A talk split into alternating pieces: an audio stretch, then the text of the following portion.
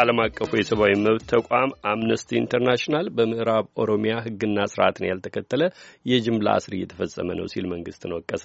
የኦሮሚያ ክልል በበኩሉ የሰዎችን ሰብአዊ ክብር በሚያዋርድ ሁኔታ የሰብአዊ መብትን የሚጥሱ ሰዎች ለሕግ እንዲቀርቡ በመገፋፋት ፋንታ መንግስት ለምን እርምጃ ወሰደ ተወሰደ እርምጃስ በሚል ተቃውሞ ማሰማት እጅግ አሳዛኝ ነው ሲል አማሯል። ጽዮን ግርማ ዝርዝሩን ይዛለች። አምነስቲ ኢንተርናሽናል የኢትዮጵያ መንግስትን ወቅሶ ባወጣው ሪፖርት ከኦሮሚያ ክልል ከምስራቅ ጉጂ ዞን ሰባ አምስት ሰዎች ከሆሮ ጉድሩ ወለጋ ደግሞ ቢያንስ ሰላሳ በአጠቃላይ አንድ መቶ አምስት የመንግስቱ ተቃዋሚ የሆኑ የፖለቲካ ፓርቲን የሚደግፉ ሰዎችን በጅምላ አስሯል ሲል ከሶታል። የሪፖርቱን ይዘት ለአሜሪካ ድምጽ ያብራሩት የአምነስቲ ኢንተርናሽናል የአፍሪካ ቀንድ ተመራማሪ አቶ ፍስሀ ተክሌ ቦታው ለረጅም ጊዜ በኮማንድ ፖስት ስር እንደነበር አስታውሰው መስከረምና ጥቅምት ላይ ረገብ ብሎ የነበረው እስር አሁን በድጋሚ መጀመሩን ተናግረዋል። እስሩ እንደቀጠለ ነው። ይሄ ደግሞ ፍርድ ቤት አይቀርቡም ሰዎቹ ምንም የህግ ከለላ አያገኙም ማለት ነው። የታሰሩበት ምክንያት የማይነገራቸውን ብዙ ጊዜ እነዚህ የሚፈጸሙ ጥሰቶች ከህግ ውጭ ናቸው። ዓለም አቀፍ የሰብአዊ መብት ህግንም የኢትዮጵያን ህግን የሚጥሱ ናቸው። አንድ ሰው ከታሰረ ጊዜ ጀምሮ በአርባ ስምንት ሰዓት ውስጥ ፍርድ ቤት መቅረብ አለበት። የታሰረበት ምክንያት ሊነገረው ይገባል። የሚያዝበት ሁኔታም የሰብአዊ ክብሩን የማይነካ ሰብአዊነትን ያሟላ መሆን አለበት እና ብዙዎቹ በአንድ በኩል እዛ ላይ ታጉረው ነው ያሉት። ወደ ቤት አይቀርቡም። የተከሰሱበት ምክንያት አይነገራቸውም። የሚነገራቸው ነገር ያው ሸኔ ሸኔ እየተባለ ነው እንጂ እንደዚህ አርገሃል ወይ እንትን አርገሃል፣ ተሳትፈሃል፣ መረጃ ቀብላል የሚባል ነገር የለም። ብዙዎቹ ሰዎች ባለፉት በዚህ ሰንቀሌና ጦላይ ላይ በነበሩት እስሮች ውስጥ target ተደርገው ወይም ደግሞ በዛ ውስጥም ታስረው የነበሩ ሁለት ወር ሶስት ወር ቆይተው የነበሩ ሰዎች ናቸው። ያኔም ቢሆን ክስ ሳይመሰረትባቸው ለሁለት ወር ለሶስት ወር የቆዩ ሰዎች ናቸው እና የታወቁ ሰዎችን target ያደረገ ወይም እነሱ ላይ ያተኮረ እስር ነው። የኦሮሚያ ክልል የብልጽግና ፓርቲ ህዝብ ግንኙነት ኃላፊ አቶ ታዬ ደንዳአ ይህንን የአምነስቲን ክስ አልተቀበሉትም። መንግስት ዜጎችን ካስከፊ ሰቆቃ ለመታደግና ህግ ለማስከበር ተንቀሳቀሰ እንጂ የፈጸመው የመብት ጥሰት የለም ይላሉ። አጠቃላይ በዛ አካባቢ ለውጡ ከመጣ ወዲህ በጣም አስከፊ ችግሮች የነበሩ እነዚያን ችግሮች ለመፍታት መንግስት እጅግ በጣም ብዙ ስራዎችን ሰርቷል።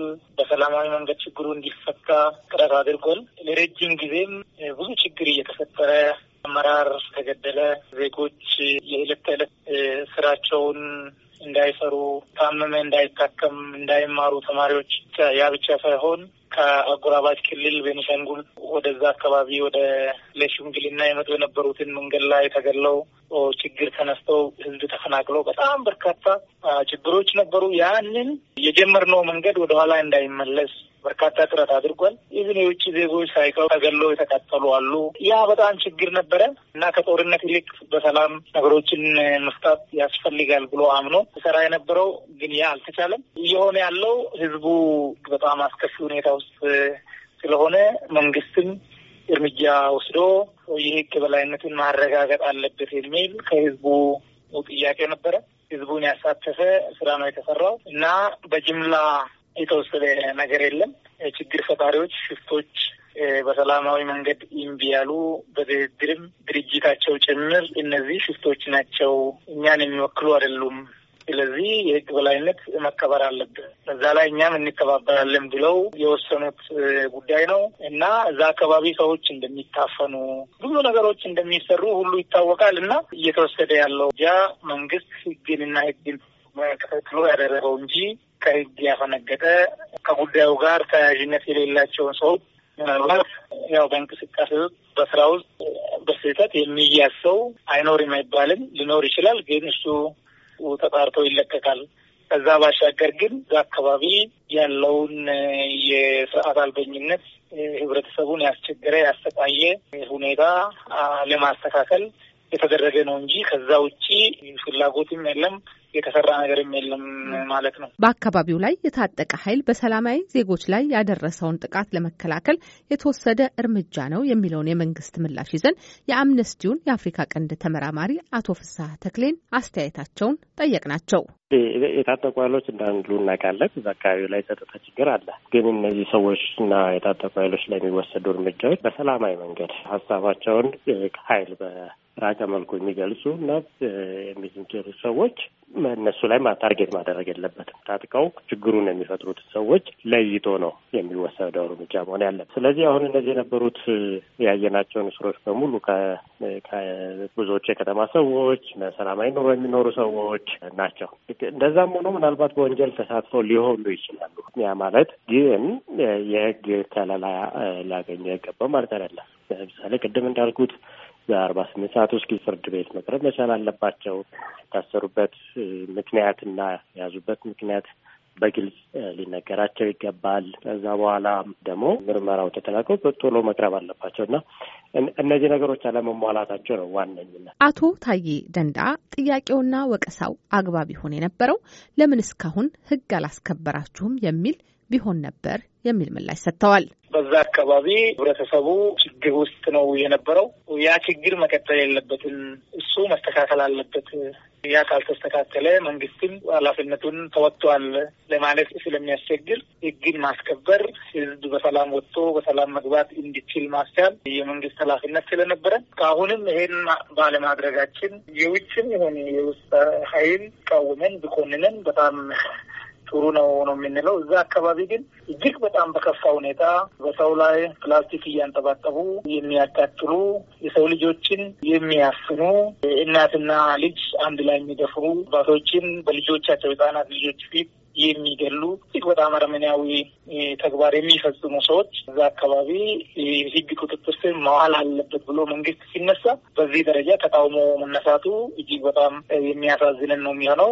ለምንድን ነው የህግ በላይነትን ያላስከበራችሁ ብንባል ይሄ አግባብ ነው የሚሆነው ማለት ነው። ሙሉ ስሜን አትጥቀሺ ዲኮ በይኝ ያለ አንድ የአካባቢው ተወላጅ አነጋግሬ ነበር። ዲኮ በአሁን ሰዓት አዲስ አበባ ከተማ ቢሆንም ተወልዶ ያደገው ግን በዛው አካባቢ ነው። አሁን ቤተሰቦቹ እዚያው ናቸው። በቅርቡም አካባቢውን ተመልክቶ መጥቷል። በየጊዜው ከአካባቢው ወደ አዲስ አበባ የሚመጡ ሰዎችን እያነጋገረ መረጃ እንደሚሰበስብ ነግሮኛል። ዲኮ እንደሚለው በጸጥታ መደፍረስ፣ በኢኮኖሚው መውደቅና ሰላማዊ እንቅስቃሴ በማጣት ዋናው ተጎጂ ማህበረሰቡ ነው ይላል። በተጨማሪም ደግሞ በአሁኑ ሰዓት መንግስት እርምጃ ለመውሰድ ሲገባ እርምጃውን የሚወስደው ከማህበረሰቡ በወጡ ልጆች ላይ በመሆኑ ህብረተሰቡ በሁለቱም በኩል አጣብቂኝ ውስጥ ገብቷል ይላል። የሆነውንና እየሆነ ያለውን ነገር ለመናገር አንደኛ ህብረተሰቡ ፍርሃት ውስጥ መሆኑን፣ ሁለተኛ ደግሞ የስልክ አገልግሎት አለመኖሩን እንደ ችግር ያነሳል። ሰው በፍርሃት መካከል ውስጥ ነው ያለው። ትልቁ የሚፈራው ኃይል መንግስት ነው። መረሳት የሌለበት እነዛ ታጣቂ የሚባሉት እኮ የማህበረሰብ ልጆች ናቸው። ቶታሊ እነዚህ ማህበረሰብ ልጆችን አውጥቶ እንካ ልጄን ብሎ ማንም የሚሰጥ አካል ላይኖር ይችላል።